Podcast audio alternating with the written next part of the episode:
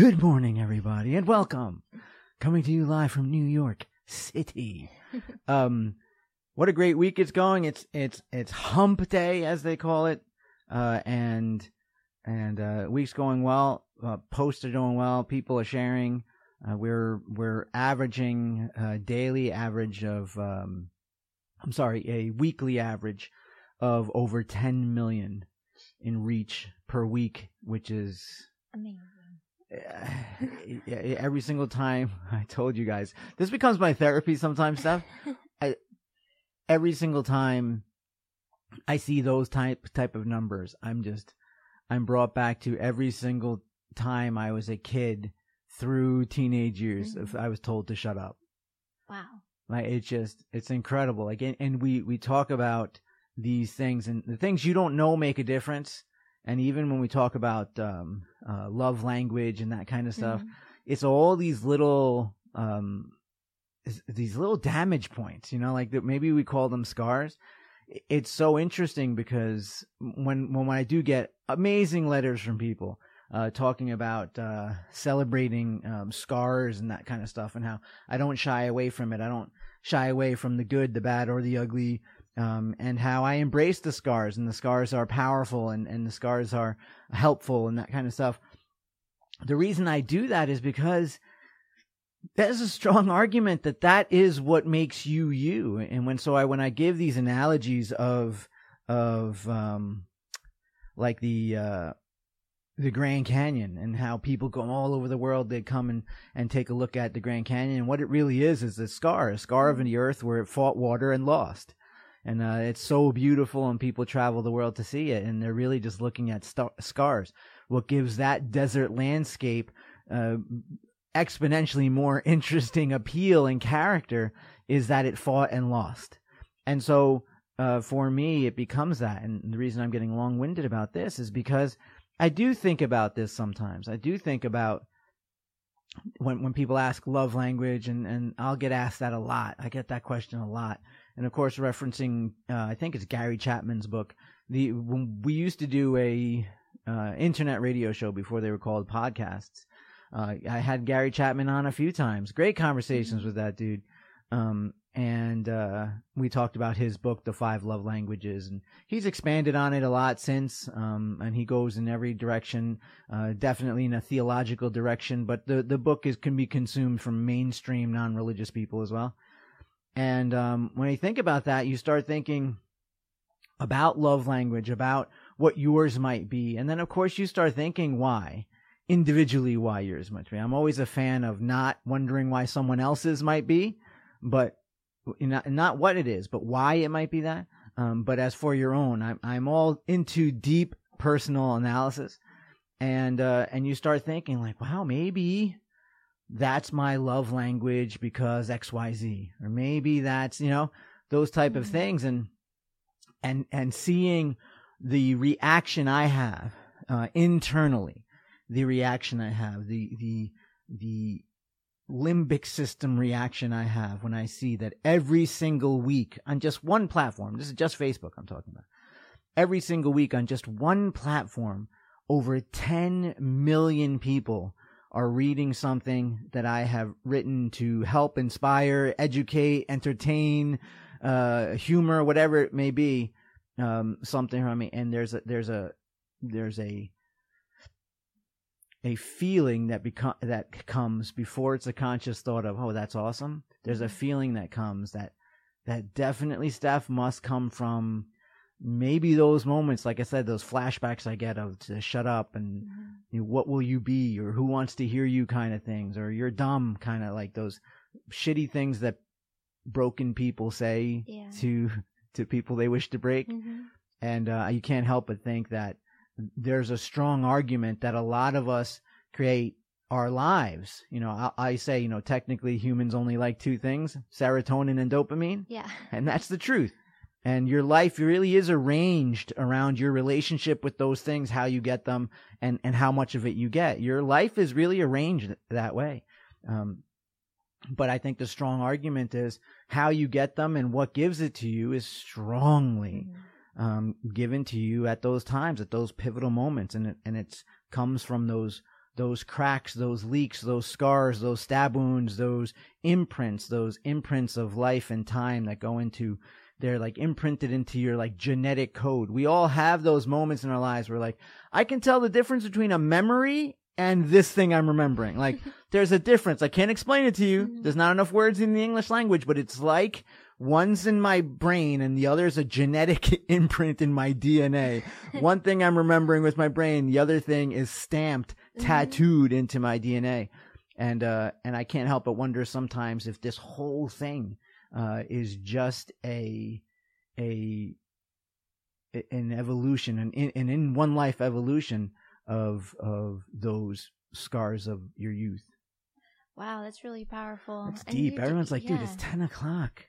We're just having coffee, and you're talking about genetic imprint of scars and abuse. Like, holy shit. That's real. That's for real though. That's That like, is real. I think that's about that all the time. I think about why my Mhm. love language is what it is and why those things are so important to me and why it is so important for me to to live the life I live. I Mm-hmm. do think about that and it's very rarely some sort of altruistic like, "Oh, because I'm a child of the light and I have this calling to It's never that. Anyone that tells you that, you know what I say, run for your fucking life. Yeah. But I think about it I'm like, dude, it's all just doesn't come out of something good. And I write, I think it's in the very first book when I'm really raw with it. The first book is filled with a lot of theology, God, and fear because I'm Mhm. so young, um, but very raw. It's a very honest book and um, um, less poetic. Like it has poetry in it for sure because I think that's just the way I write and speak. Um, I'm often told, I've been told for my whole life, you, you write, you speak, you speak in quotes. Yeah, you Like, do. I speak in in what what has in the past decade or so become known as sound bites. yeah. But I speak in sound bites. Many times I'm on the phone with someone like, "Dude, you, that should be a quote." I'm like, "That probably is a quote somewhere." but it's it's um I speak in sound bites. And so that's just the way it is. Maybe it's my upbringing. I've told you about reading quote books my whole life and you know, philosophers who write they're not long-winded. The philosophers I love are not long-winded philosophers. And so um it could be just that. It's just the way I think, but in that blue book I talk about the greatest messages come out of the greatest messes and that is a, a very um, raw view on on the idea that that poop makes great fertilizer Mm, yeah.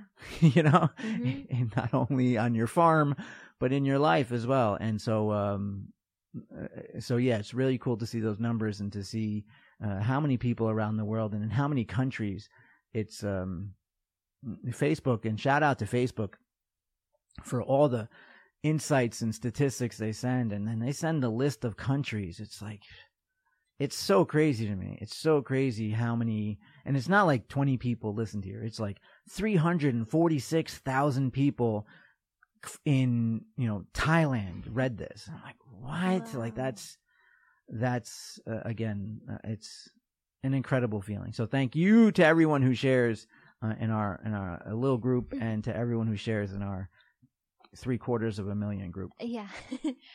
we got some really good feedback from the last show. Actually, we put it up as a podcast. And wow, was the feedback. Great, crazy, interesting. there were some jabs from people who, you know, that's their stuff, but this was uh, about the pornography and Yeah. relationships and that kind of stuff yeah. It's interesting. Listen, there's, you know, people have some bad experiences. hmm You know what I mean? Some people have some bad experiences with, with um, their sexuality. Uh, some people have been victims of their sexuality. There's some people are victims um, of a sexuality they don't know they possess Mm. because they're so young. You know, and so uh, and they only possess it to the creeper. You know, and so it, it's a it's a touchy subject, and I and I'm proud of how we approached it. Yeah. I'm proud of, and we do get we do get hits, but it's not personal hits. They Mhm. are like, well, there's also this and that kind of stuff, and you're right, there is, and you can't, I can't in an hour Facebook video cover the extent of the pros and cons of human sexuality, but uh, and human behavior and and all the the bumps and bruises that come with that. But I do think it's it's a a great conversation starter. And and again, it's um.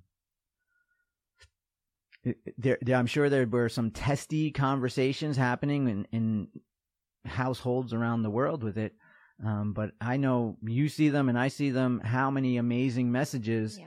Uh, talked about it being a breakthrough, a breakthrough for their family, for their relationships, a breakthrough for their own lives. How many people reach out to me and were like, "Ah, what? It's is it really that like that? Yeah, it's really like that." And them like liberating themselves for thinking something is so much deeper than what it needs to be. Um, and again, when I when I minimize it, and some people get mad when I minimize it, when I when I just say, you know, primates doing primate things, they get Mhm. so mad. But really, we add so much more to it. It's it's it is life is simple. It's just not easy. I understand that. I'm in it. I just told you I spent the first ten minutes talking about how my psychological abuse scars are probably what make me me. I'm I'm in it. Yeah. I'm just saying that um, that it is simple. It's it's kind of like uh, uh, the example I always give. You want to be healthier. You want to lose weight. You want to be healthier, feel better. Diet and exercise. It really is that simple. It really is that simple. But we all know it's just not that easy. Mhm. There's Yeah. a difference. It's simple, but it's not easy. And so when we're talking about pornography and relationships, what we're really talking about, again, is communication, which is simple. Hey, you feel something? Say it. It's not easy. Yeah. It's not easy. And talking about uh, that today, I think one of the posts going up today or tomorrow, I think it's today, is um, directing that at children. So what you're, what does the, what you, this small group can see that we're- I'm finally starting to, I tried not to push out anything new during pandemic hmm Yeah. and I still don't want to do that. I think it's a really um, short-sighted time to to not re- rebrand but repackage. I think it's a really shitty time to do that. You know, I've been sitting Yeah. on this book forever. Um, Yeah. This book actually sitting on it has turned into a blessing because it actually turned into two books and a different project that's going to be tremendous. So um, that's great, but Mhm. uh, but it's a horrible time to repackage that way. But you are starting to see slight adjustments. And one of those adjustments is to have more interaction with the bigger group, not necessarily this, but to ask more questions. I do want some more comments. So today we're introducing it, uh, or tomorrow, I think it might be today, uh, introducing one of the posts of the day is, um, is, uh, about open lines of communication with your kids and, and how much different your life would be. And, uh, if you gave your kids the opportunity to just freely express themselves to you, tell you that something they're doing, something you're doing is hurting them without you being defensive or dismissive. And that's a really touchy subject at times. And we have a thousand cultures out there and we have different rules and rule sets. And it's going to hit some people are going to say, yeah, that's great. Other people are like, you don't know. It's going to be, uh, you know, it's going to be what everything else is, but you're going to see our, our, our movement towards kind of thought provoking questions, um, um, some, some talks and some things like you've heard the Steph, I think I said on here, the Steven Weinberg quote about religion. Yeah. Uh, and I think that keeping my normal stance of, of religion and politics out of it, which I tend to, um, but asking the audience, like, hey, this is what Steven Weinberg said. What do you think? Yeah. and we we're calling those posts um your thoughts on this? Question mark. And let them have these interactions uh, so that other people can talk. Not politics. I'm still not going to do politics. But uh, having thoughts on behaviorism when it comes to uh, theology. Not so much real- religion but theology. Like uh, w- what impact does this have? And what do you think? I think that that everyone's has some great opinions. Let's hear them and, and hopefully without arguing too much. Uh, so we're we'll be doing that, We'll be covering uh, different things about uh, different aspects of life, uh, like like we've been doing with with uh, pornography. Interesting with the pornography thing. Again, like I said, it's so abundant, but nobody wants to talk about it. We'll post something and it's uh we'll get let's say 100 comments, but we'll get 300 DMs. Yeah. So there, there's Yeah. three times as many people who want to talk about it in private. And even if it's a completely like, hey, I agree with you. Great, great, uh, great episode. Or hey, I agree with you. Great, great idea. Or I, I agree 100%. Even if it's that, it gets sent to DMs. That's how much people don't want to talk about it because they don't want that shit on their timeline and anyone else seeing that. Oh, look, Right. look, Ralph commented on Steve Maraboli's uh, post, and he said, "I agree," and and like that kind of stuff, and that's how taboo this is. Yeah. So, um, uh, we should open the lines of communication about it and take it seriously with some humor, like anything else. And uh, why not us? Yeah. Why not us uh, throw that along? We posted a video, actually a clip from. Thank you, everyone. We see your comments. It says supporter on there. Thank you, everyone, for sharing the group on there. We posted a video of uh, a clip from the show, and it's really interesting to see the comments on there. Um, there was one that that I saw. The person wrote, "Well, we just want to understand the reasons of the lies, of the behaviors, and the intentions." We just want to understand the reasons, Uh-huh. and by we they mean them. Right. Want to understand the reasons of The lies. Yeah. Drive yourself crazy. Good luck. Enjoy. Enjoy. I agree. We all want to know why. Are you? Oh, you're the one who wants to know why. Oh, everybody go home. Charlie wants to know why. No, of course, everyone wants to know why. And the reason we all go batshit fucking crazy is because you don't know. You don't know. You don't know. I just told you that I think about my own life, and there's uh, there. I won't say nobody. I'm sure there Mhm. are. I am incredibly honest with myself, and, I'm transparent a lot with all of you. But I am incredibly honest with myself about who, why I'm thinking, what I'm thinking, what, and and I still struggle to figure out. I just did it in the first 10 minutes of the show. I'm not sure why I'm this way. I think it's this, and I can remember this, and if I pay really close attention to my cellular activity before it hits my thoughts, if I really pay attention to my cellular activity, maybe I can narrow down of maybe perhaps why I do XYZ. And that's me in my own insightful, dissect every thought possible version of me. I don't watch sports. I don't want, there's no really shows I watch. I really, this is me. What you guys see, it's pretty much the, the camera, the camera goes off and I spend the rest of it just here doing Yes. this every now and I'll talk. I'll randomly dance. I'll mm-hmm. randomly sing, but this is me. I'm in my head and in everyone else's head all fucking day long. And that's me and I can't figure it out. That being said, my friends, what chance do you have of figuring someone else out who isn't being honest, who doesn't even know themselves? Uh, they're not even in tune with themselves. You don't know. You're trying to figure out. And so, yes, to whoever wrote that, I understand that. You want to know why. Enjoy. I stopped. I stopped trying to be the abuse whisperer, the narcissism whisperer, the asshole whisperer, the selfish whisperer. I stopped trying to do that shit. I can't even figure out why I do nice things. I'm gonna figure out why someone else does mean things. It's just not. I I am I am not. I am not gonna try and figure it out. You can, and of course, I mm-hmm. understand you want to. 99% of the mental health section of a fucking bookstore is people dealing with the fact that they try to figure that shit out. Yeah. And so for me, I take the power back. Remember what I said when I gave that advice? Why are you so heartbroken? Why are you so heartbroken? Oh, because he's always lying. He's always lying and it always breaks my heart. Well, take your, you take your power back.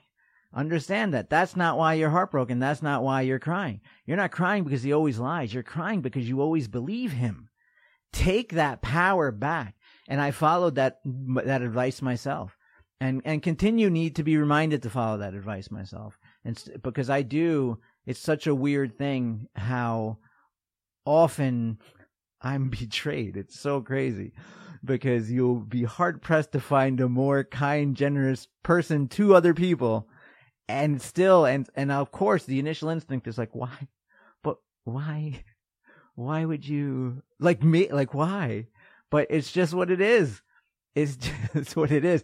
You can spend your life figuring that out. And again, they probably don't know. They probably are have their own shit where they can't get out of their own way. That's why they're so Jekyll and Hyde. And instead, you can just move on. I don't know why, but I know that. You know, I don't know why, you know, it, it's the swimming thing, right? Fall off, Mm-hmm. you fall off a boat and someone can reach, o- uh, lean over you, you lean over, you fall off the boat and you're drowning and someone can lean over the rail and say, Hey, I'm about to explain to you the laws of aquatic physics.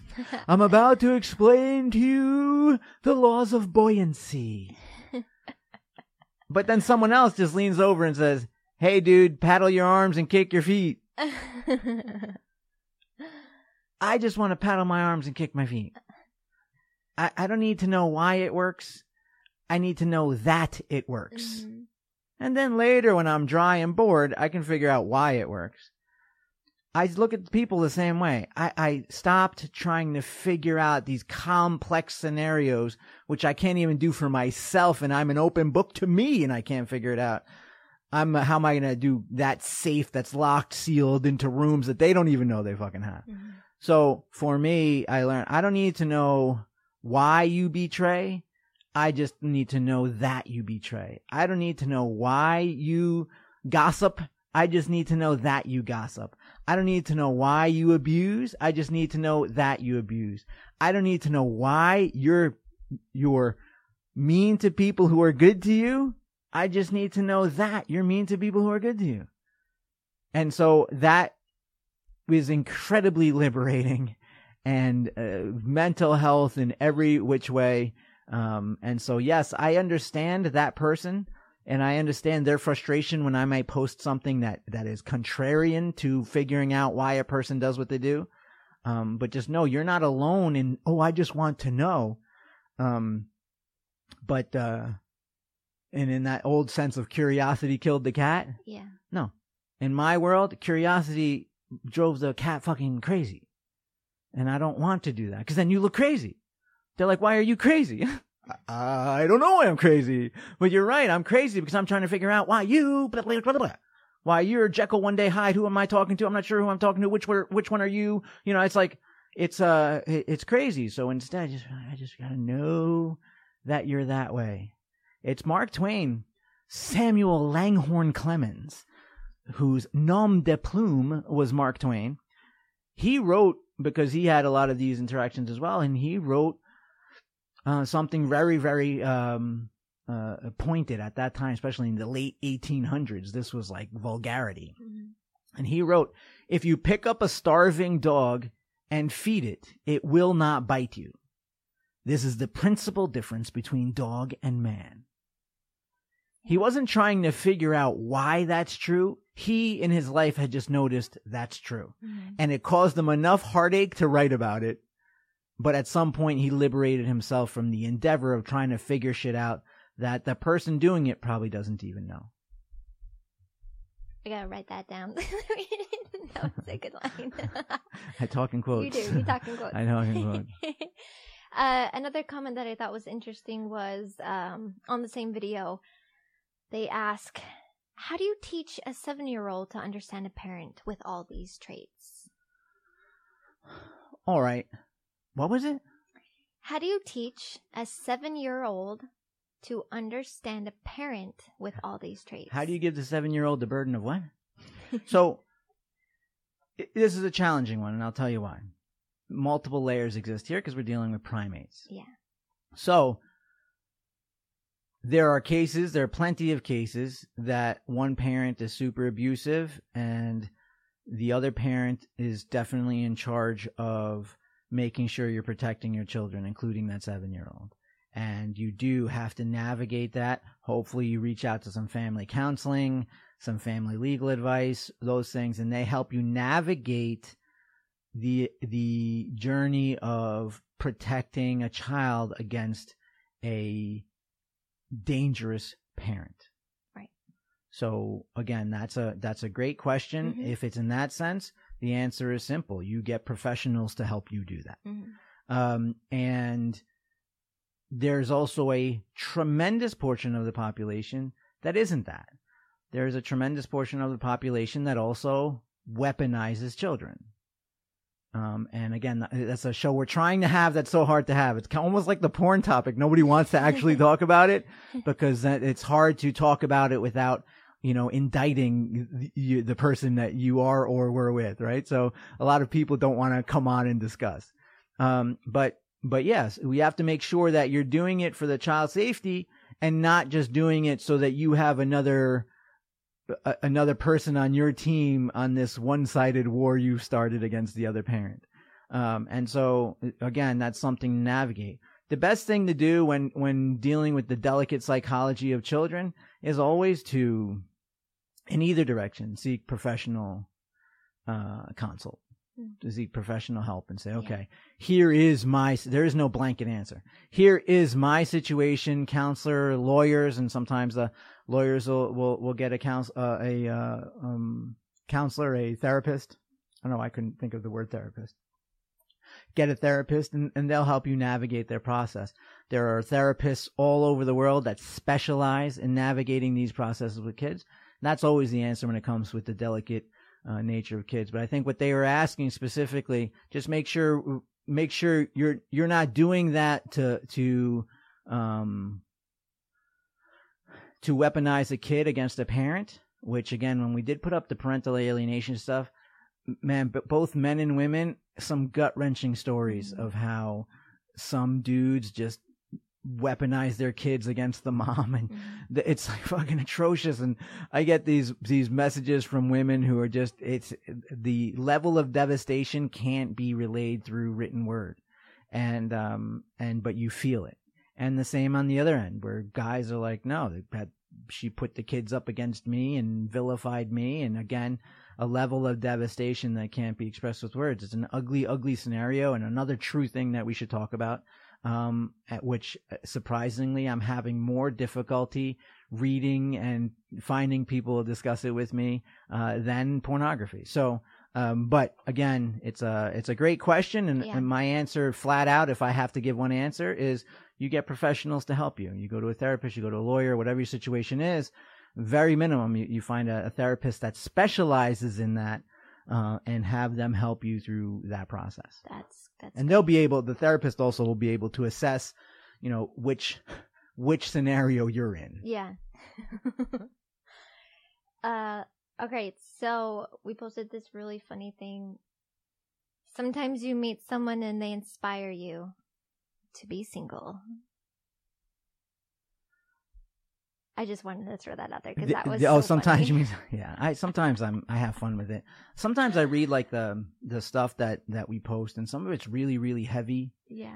And so i like to put up silly things sometimes and and a lot of times people think it's this we have this weird idea that um that we're unique in our experiences. Mhm. And some people find comfort in being unique in their experiences. Some people are super embarrassed. Um i like to point out that i'm empowered by that. You know i'm empowered by the the idea that even the shittiest thing i'm going through or the greatest thing i'm going through other people go through. And some of the funny things especially again being being a little older and you know, being a little bit more clear on your standards. Maybe it's not always what you want, but a little more clear on what you don't want kind of things. And, and, I, and that post got posted with one of my favorites, which is I believe in annoyed at first sight. Yeah. And so for me, I like to point that out that, hey, hey, 30 something, 40 something, 50 something, 60 something, you're not alone when you're like, that's it. I'm ready to hit the dating scene. I'm good. I'm good. I, th- I threw on a sweat, my favorite sweatshirt. Like I'm ready to hit. I'm ready to hit. Oh, oh, oh, I'm ready to hit it. And then you meet someone and you're like, I'm just going to go home. Like, what's this? What's happening here? No, I'm going to, nope. nope. Um, um, it's it's like the uh, the it's this is a little crude, but uh, but I I've said this before in in live Mhm. audience events, and we're talking about dating and stuff, and you're like, that's it. I'm ready to go out and date. The intimacy of people. We go back to that pornography and your intimacy of people and getting that closeness and that thing. I I'm really I'm feeling it. I'm ready, and then you meet them, and you're like, so masturbation, huh? So about that masturbation thing, maybe. We're gonna go with good for now. I'm good. And so, um, you you have to laugh at that because that's life. Yeah. And and and laugh at the times when you don't. You know, laugh at the times when you're like, all right, but it's better Mhm. than it's better than another dinner alone, and maybe you know it's gonna be better than that. And then you do it, and you're like, why did I do this? Now I'm in this shit. This was what I'm in hell. Like this is did, did I? Let me look at the list of shit I need in my uh-huh. life and see if this is anywhere on it. Is this shit anywhere on the list of shit I need in my life? And so that's funny because we go through that. And you, you go and you go in and say, this is going to be different. I'm ready.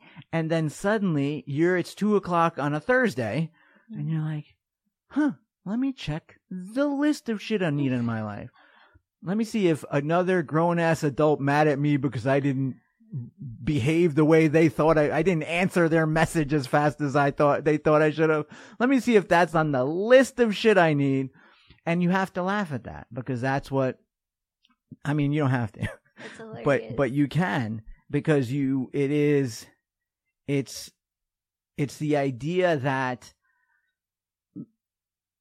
we navigate this journey and sometimes we we cry and sometimes we laugh and sometimes it's close and sometimes and let me tell you there is that time that you do connect with somebody and especially in this vast world that's so readily available to us now sometimes you do connect with somebody and that is something that inspires you to not be single.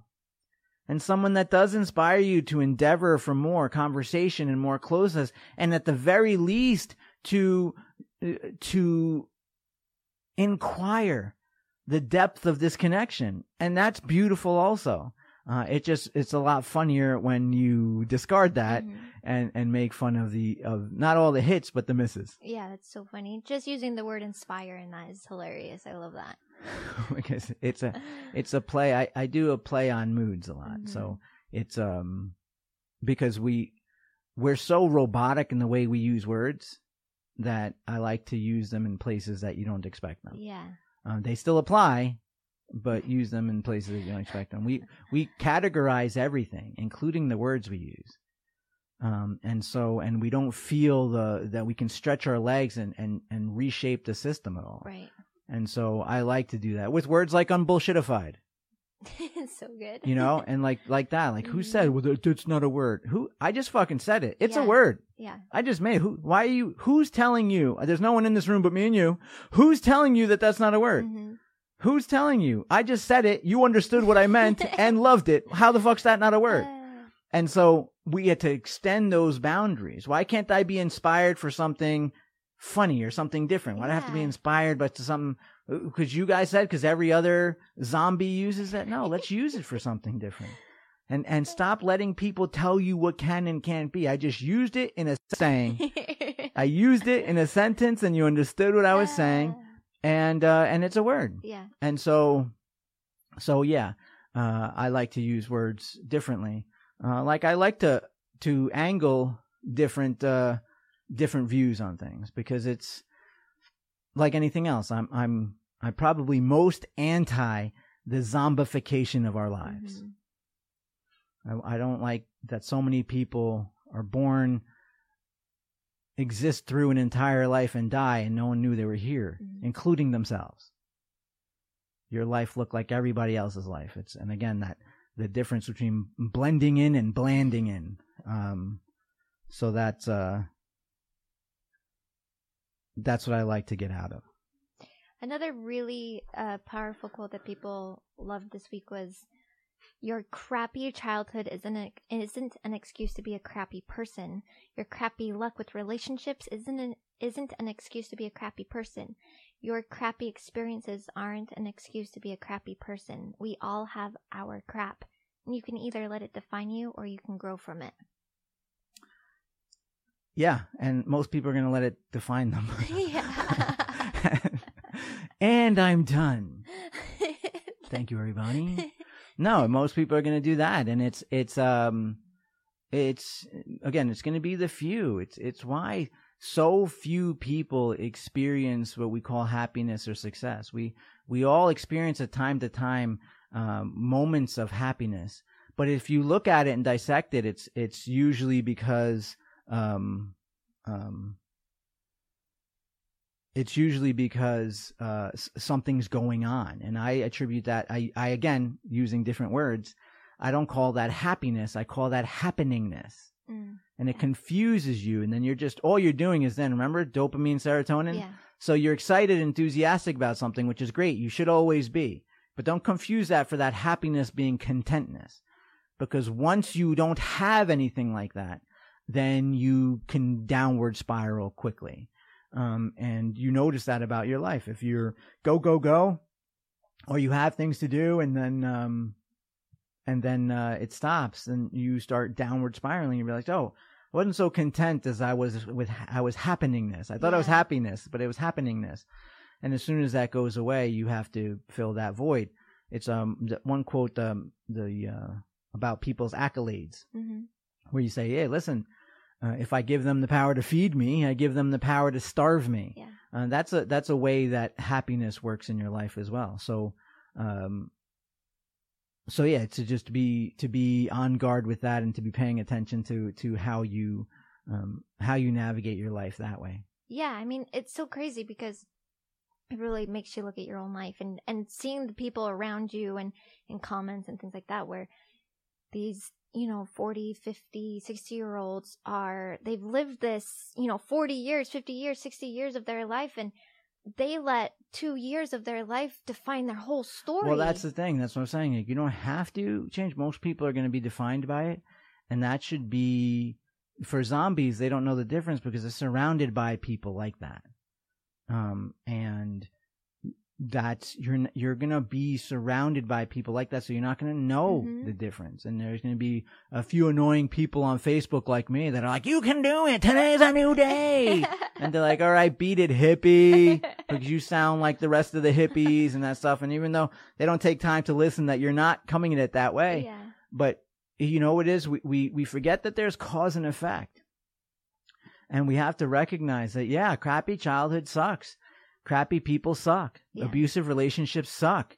Um, they are absolutely critical. They're destructive. They not only bring out some horrific things about yourself, but they amplify horrific things that you already had. We have this misconception that people who were abused and, and are now and, and are now damaged from it, that they were pristine and amazing beforehand. No, you might have had the inclination to be a grumpy asshole anyway. and then you went through something horrific that you didn't go that you didn't deserve to go through, which made it even worse. And so we have to take a look at that and say, wait, how do I want to live my life? Mhm. The the quality of your life becomes becoming conscious of each day. That's what it is. How do I want to be? How does this make me look? The quality of your health becomes conscious of it each day.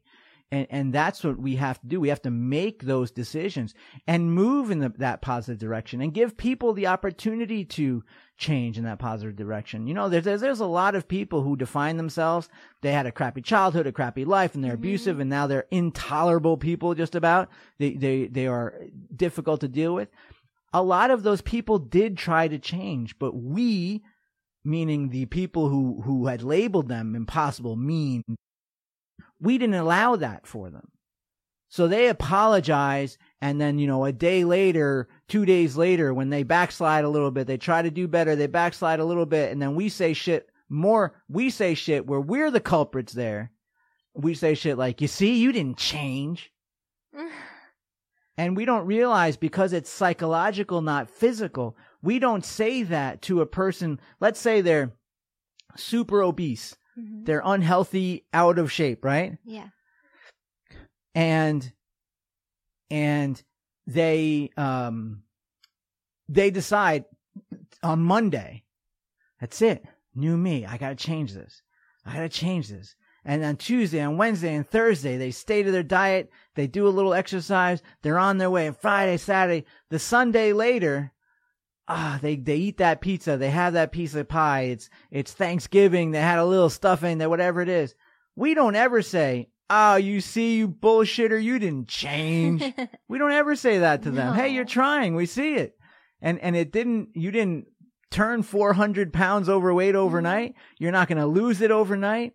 You're going to backslide. It's going to be tough. We've all been there. Do your best to stay focused and, and, and navigate your way towards a healthier, happy life. It takes time. We let the people do that when they are physically toxic. But psychologically, we don't give them that chance. We're t- we we become the tyrants we think they are. Mhm. And so they decide, okay, I've been an asshole, I've been mean, I've been abusive, I've been mad for this many years, maybe my whole life, but starting Monday, I'm going to be better. And they're good Tuesday, Wednesday, Thursday, Friday, something happens and their temper comes out, their anger comes out. It's only a few days later. We are the first ones. We don't do what we did to the dieting person. It's the same mechanism. We don't do that to them. We don't say, hey, listen, you backslide, stay on your path. You got this. We've all been there. We don't say that. We say, you see, you're so full of shit. You didn't change.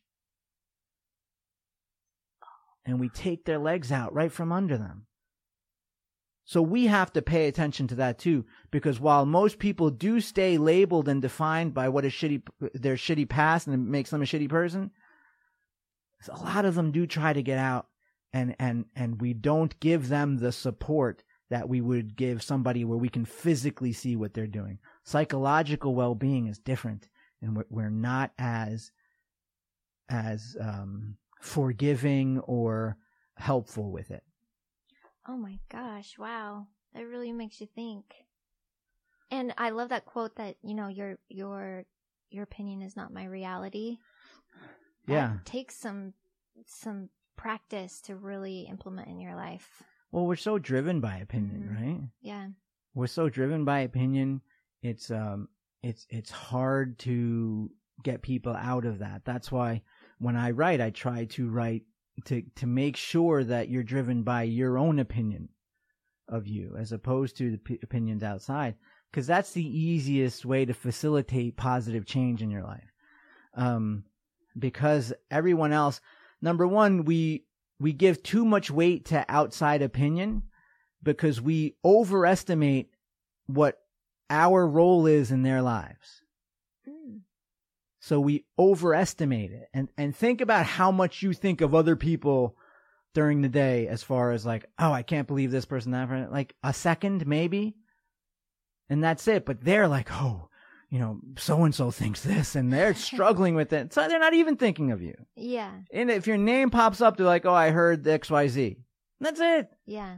So we overestimate what a how much room in someone else's mind we take up, and we underestimate how much that should be of ours. Why our opinion should matter, in in the thing of yeah, you know, you you you see the the obese person walking outside.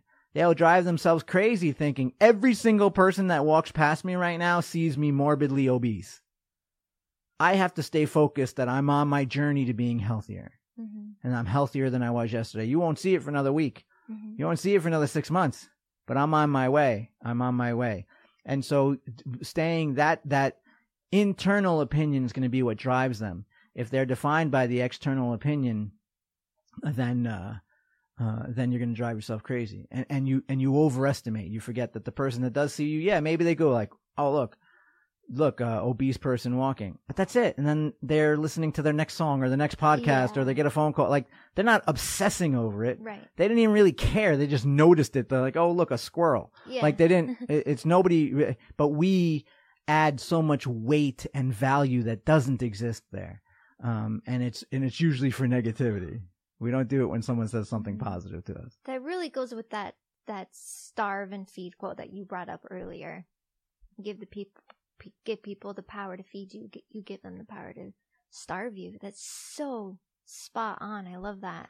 It is, and you have to just again, it's it's you can't eliminate opinion always, um, because we're born with it, right? So we're born with some sort of if they didn't get you with what God thinks of you, with what Allah thinks of you, with what, if they didn't get you with that, they're catching you with what the tooth fairy thinks of you, what Santa Claus thinks of you. If they didn't catch you with that, they're like, don't forget when we see grandma, I'm going to tell her if you were good or bad. They're going to get you with the quality of your, your holiday, the quality of your weekend, it, the quality. You go to school and they give you a quarterly report. We call it a report card. It's what they think of you. It's not just what your grade is, but what they think of you also. Yeah. So we are indoctrinated from birth that what other people think of us can vary from whether we're eternally damned yeah. or eternally on the cloud with the Lord to whether I'm going to be on the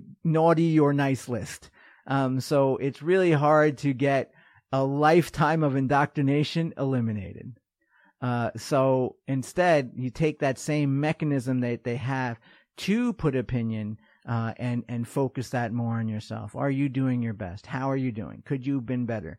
What is the self analysis of this? I could have been better. I could have refined it. I didn't. I didn't. I didn't win the fight today, but I was in the fight. Mhm.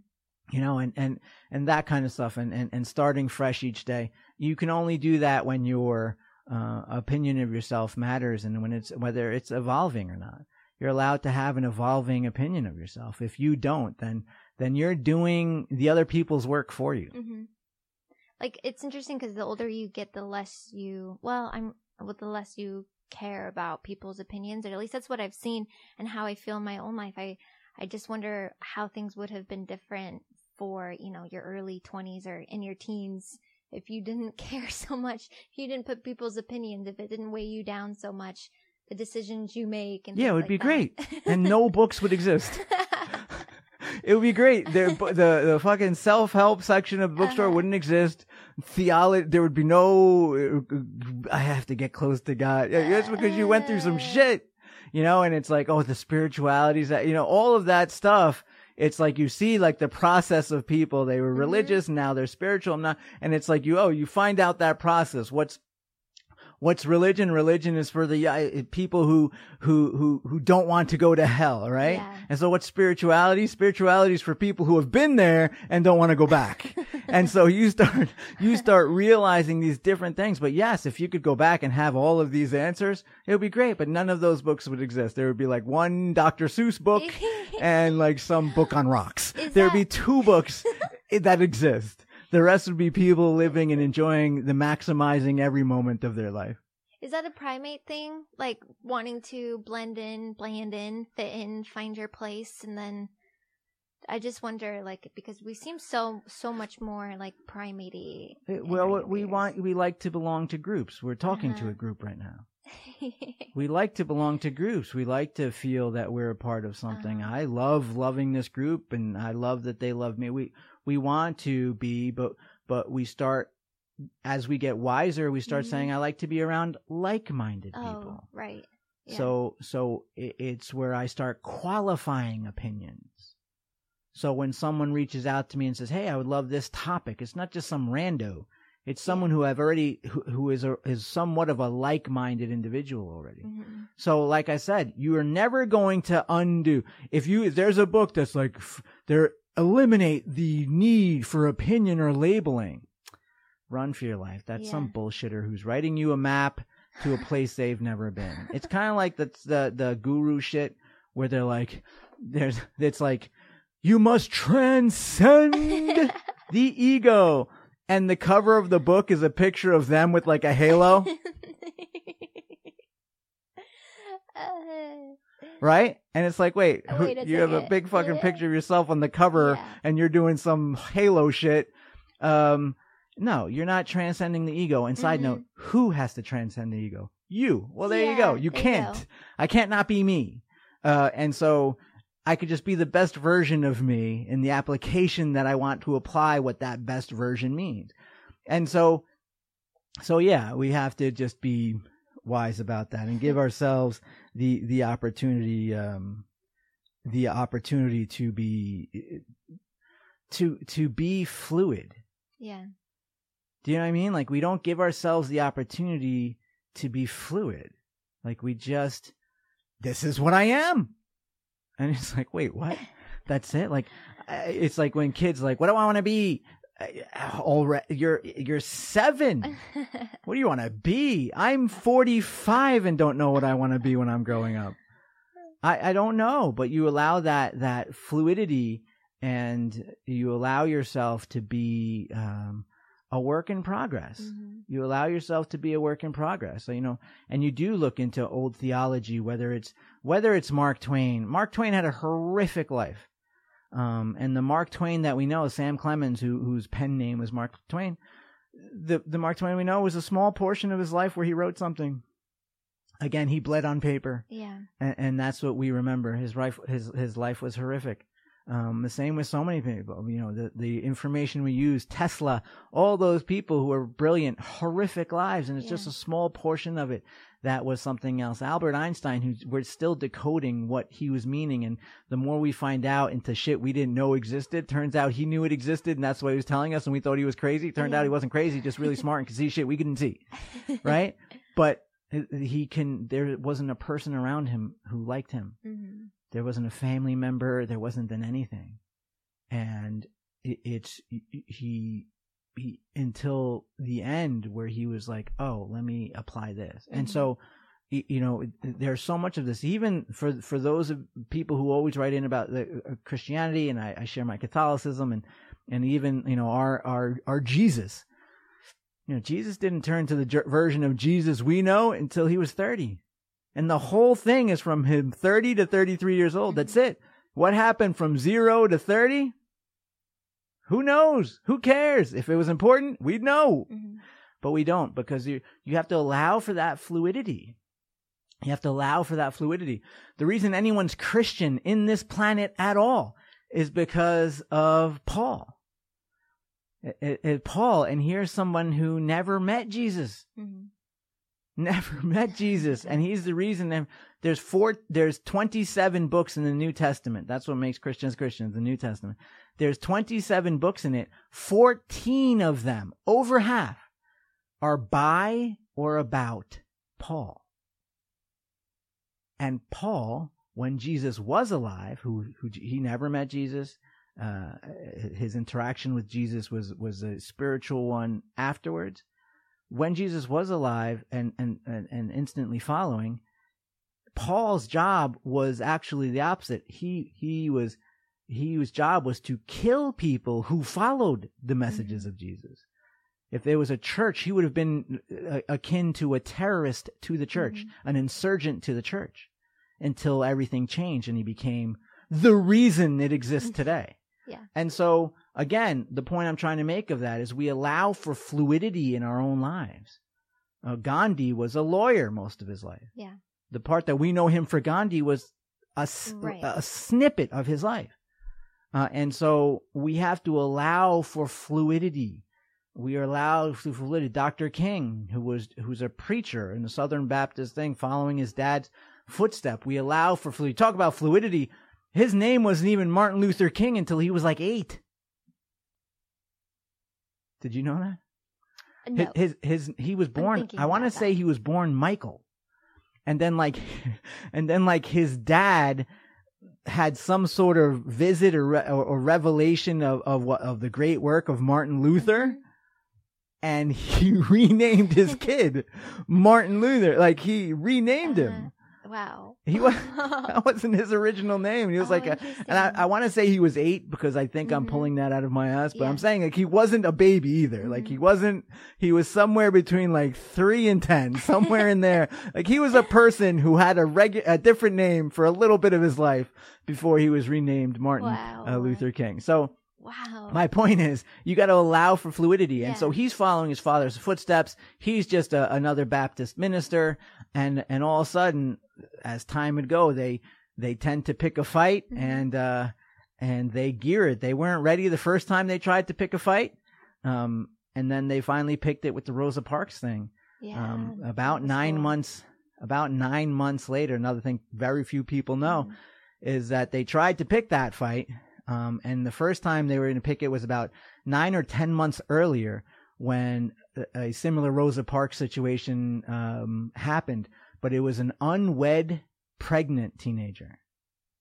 Hmm. And so they made the decision to, hey, this is a huge movement here that is going to be there it's going to be distracted the media is going to say oh she's just an unwed pregnant teenager why do we care and and you know, uh, that, they do that now Mhm. imagine back then and it was a, a, black pregnant teenager unwed so they said let's not fight this battle what happened to you is bad Mhm. but we're not going to fight this battle because you're not the you're not the poster girl for what we need Yeah. and then again they picked it like 10 months later or so with Rosa Parks and she was that poster person Right. yes yeah, this is was the one we're planned. Yeah, this is the one we're going with Mhm. and in those 10 months the rise of this amazingly powerful speaker that we became known as Martin Luther King Mhm. Jr. he rose during that time as well and they're like all right well because they had Reverend Abernathy and Mhm. them that were really the leaders of that movement and this young charismatic guy they're like well you know he's getting the media media likes his he he was speaking in sound bites Yeah. And so that that kind of flu- fluidity is what gave birth to that movement. And again, a guy who really just was trying to be a preacher Yeah. and just happened to land in that place and, and they asked him, Do you want this? Do you want this? And he didn't want it. He didn't want it. He grew up small, thinking small, and he, he wanted but he was thrust in there and he allowed for the fluidity of his life for him to be different. And when you erase the opinions of other people, when you erase the opinions of other people and allow yourself to culture and nourish your own opinion, a valid self opinion, not a delusion of grandeur. But instead of that, most of us don't have a delusion of grandeur. Some people do.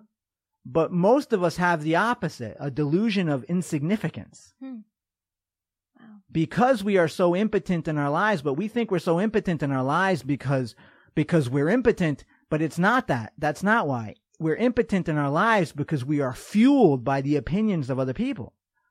And when you're fueled by the opinions of other people, you're going to run out of gas. Because their opinion of you isn't going to be that high. Because they secretly don't want you to succeed too much because they're zombies and we all want to be at the same level. If you Yeah. start rising, I start wondering about me, and that's a really shitty feeling. I'd rather knock you down than wonder why the fuck I'm not up there. Yeah. So when you eliminate that delusion of insignificance by focusing on yourself, where can I improve? Where can I be better? Where am I solid? What what uh, positive things can I use? Where can I go? What can I do? Um, that's empowerment, and and it's such a small percentage of people who do that. Uh, but the ones who do are the ones that shape and change this world. The the uh distance you kept during my struggle, please double that during my sex my success. I love that so much. What I love is that you said, I "Nope, nope, nope. We're not letting this go." It The- everyone heard it. Nope. Let it Nope. go, Nope. go. Easy, Elsa. Here's the thing. You said double it during my sex because because the pornography shows that we're doing, they're embedding. No, yeah, yeah, so definitely. red-faced We right know now. people who who the the the quote the quote is you know the distance you kept during my struggles. Please double it during my success. Right. So so yeah, that's that's again behavior speaks, and if we allow ourselves to listen to other people's behavior, they do a lot of the stressful work for us. Mhm. A lot of times we stress because we're not sure where to place somebody. I'm not sure where to place this person that only contacts me when they need something and isn't really ever there for me when I, when I need something. And people like, I'm not sure where to put the takers. I'm not sure where to put the mean people. I'm not, well, their behavior will show you and, and, and it'll be less confusing. So those, those type of things are, are just for you to pay attention. I like to approach different thought processes and Mhm. different and different perspectives when you're talking about ourselves, when we're talking about other people, uh, sometimes with a, a passive aggressive uh, remark. I like to approach it in different ways because it affects different people in in, in, in alternate ways. hmm Yeah, that's a really good point. It's also a really good feeling when you're when you're struggling and you're you're you're fighting to be something and do something that that that's in your heart and your soul and your blood and then you reach that success and they come around and you're like, "Huh. Huh." Like I love that feeling. Like, Yeah. huh, all right, where were you? And not giving them that The dog is Catholic. Yes. You should explain what that is because that's so. I think I've explained not the dog is group. Catholic. Not to this group. All right, so real quick, I an expression in my life that I use with my friends, Yeah. family, and people around, and I've given, I've said this a million times on the stage. But there's a there's an old joke, and I'm gonna hack it up and just deliver it to you, just so I can explain what the where the concept comes from, the concept of of the dog is Catholic. So it's this woman.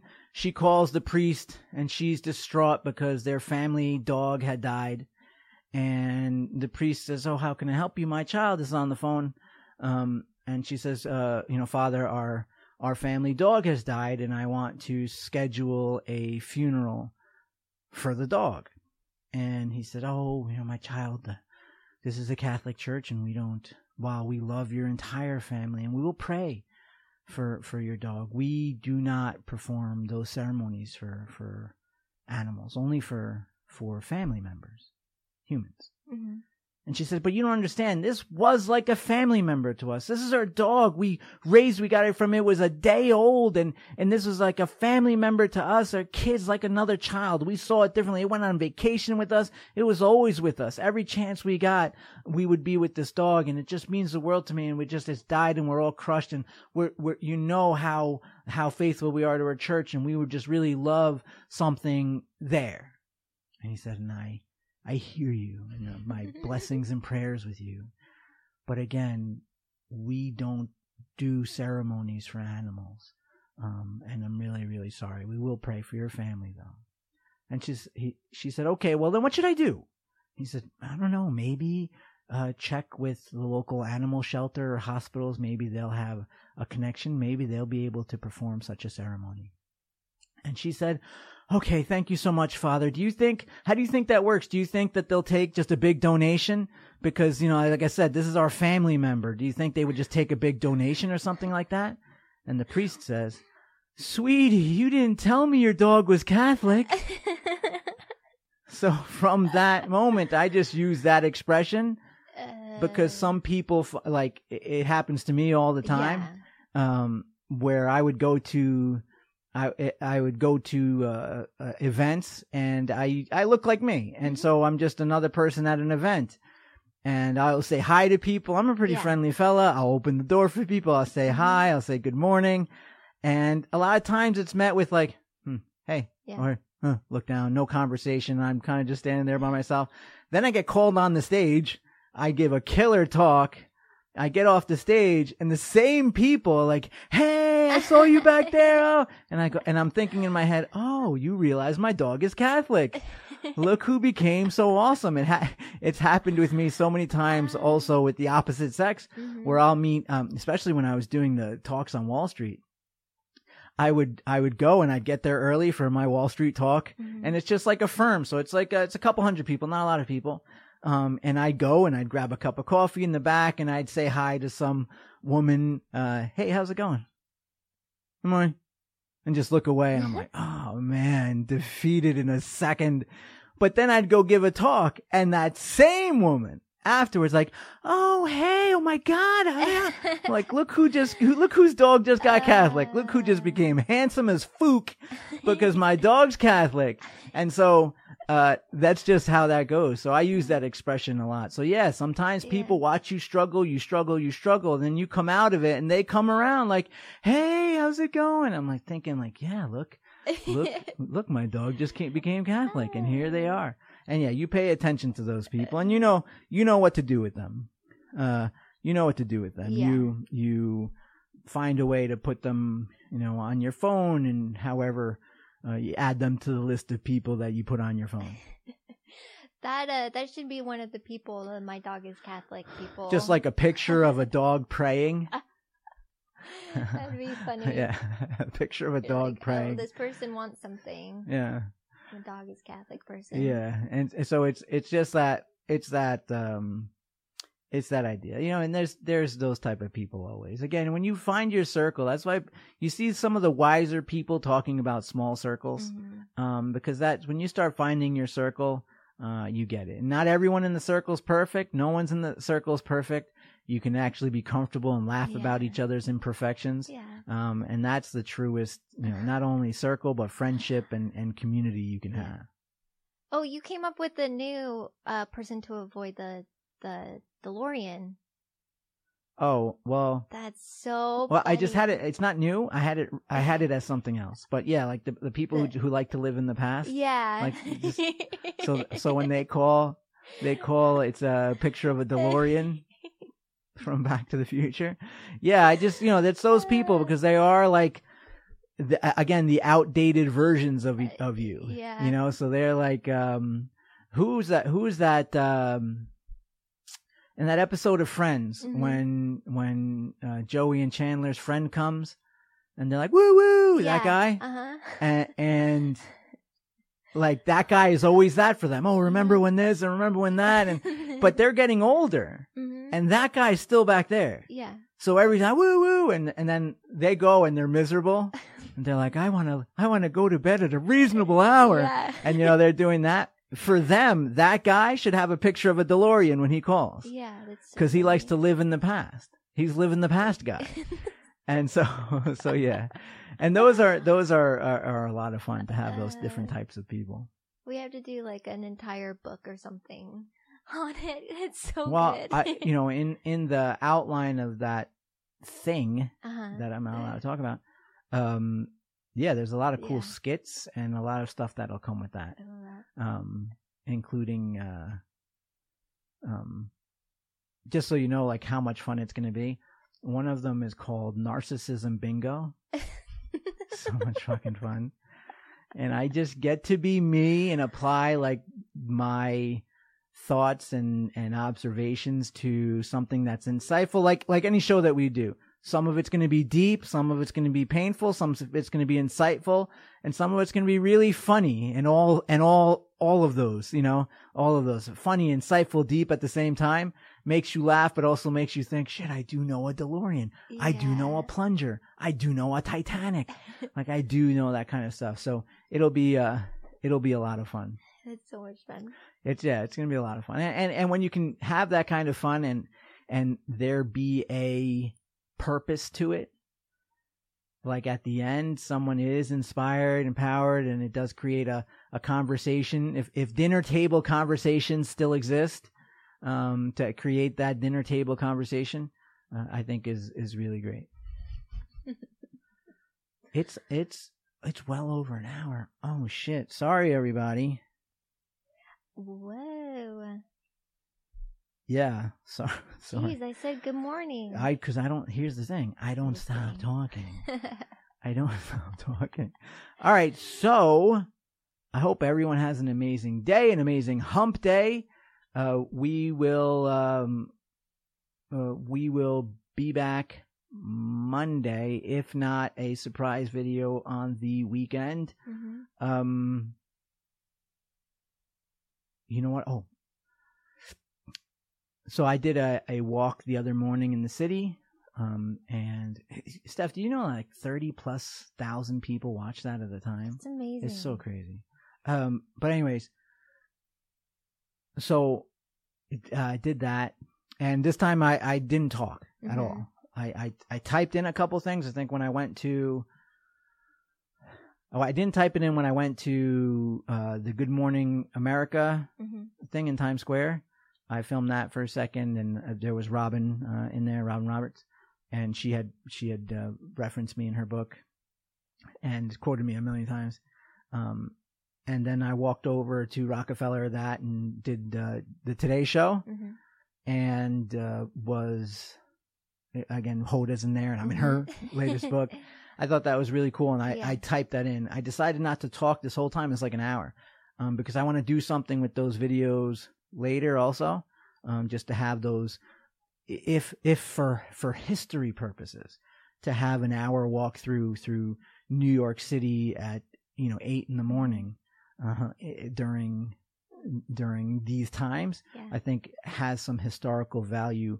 If anything, twenty years from now yeah. um, historical value without me going, so that's where they do the Today Show. and so, so I didn't do that. Um, but yeah, it was, it was, uh, it was a lot of fun. And And the reason I'm bringing you bringing that up is I walked through Bryant Park again, Mhm. uh, which is the backyard of my favorite library on earth, and I saw that they are really going deep. The, the skating rink was up. It was looking good in the in the winter village of of uh, Bryant Park, and it's supposed to, fingers crossed, toes crossed, um, supposed to open Friday. Yep. Now it looked not close to opening, but listen, they could be getting a lot done in these several days. So the reason I bring that up when I say, hey, maybe there'll be a surprise video this weekend is if I go there, which I'm going to go there, if it's open is the better question. Uh, if it's open, then you sure as shit are going to get a video from me, um, in, in probably one of the happiest for me places on earth, Yeah. which is the Winter Village, uh, at Bryant Park, uh, which, which So again, cool. especially during what New York is experiencing. And the reason I'm saying fingers crossed is because we, we tightened up a little bit here again. Yeah. We, we got some breathing room. They, let- they let us breathe a little bit and now they're tightening it back up. Um, and, and again, a, a few days, it seems close, but the way that this is tightening, it also seems Mhm. really far away. And, uh, just fingers crossed for, uh, for their ability to, to open in a healthy uh, way. So if they do, I will be there. I hope you all have an amazing day. Thank you for reading and sharing our stuff. Thank you for being a part of this. Thank you so much for all your messages. Keep them coming.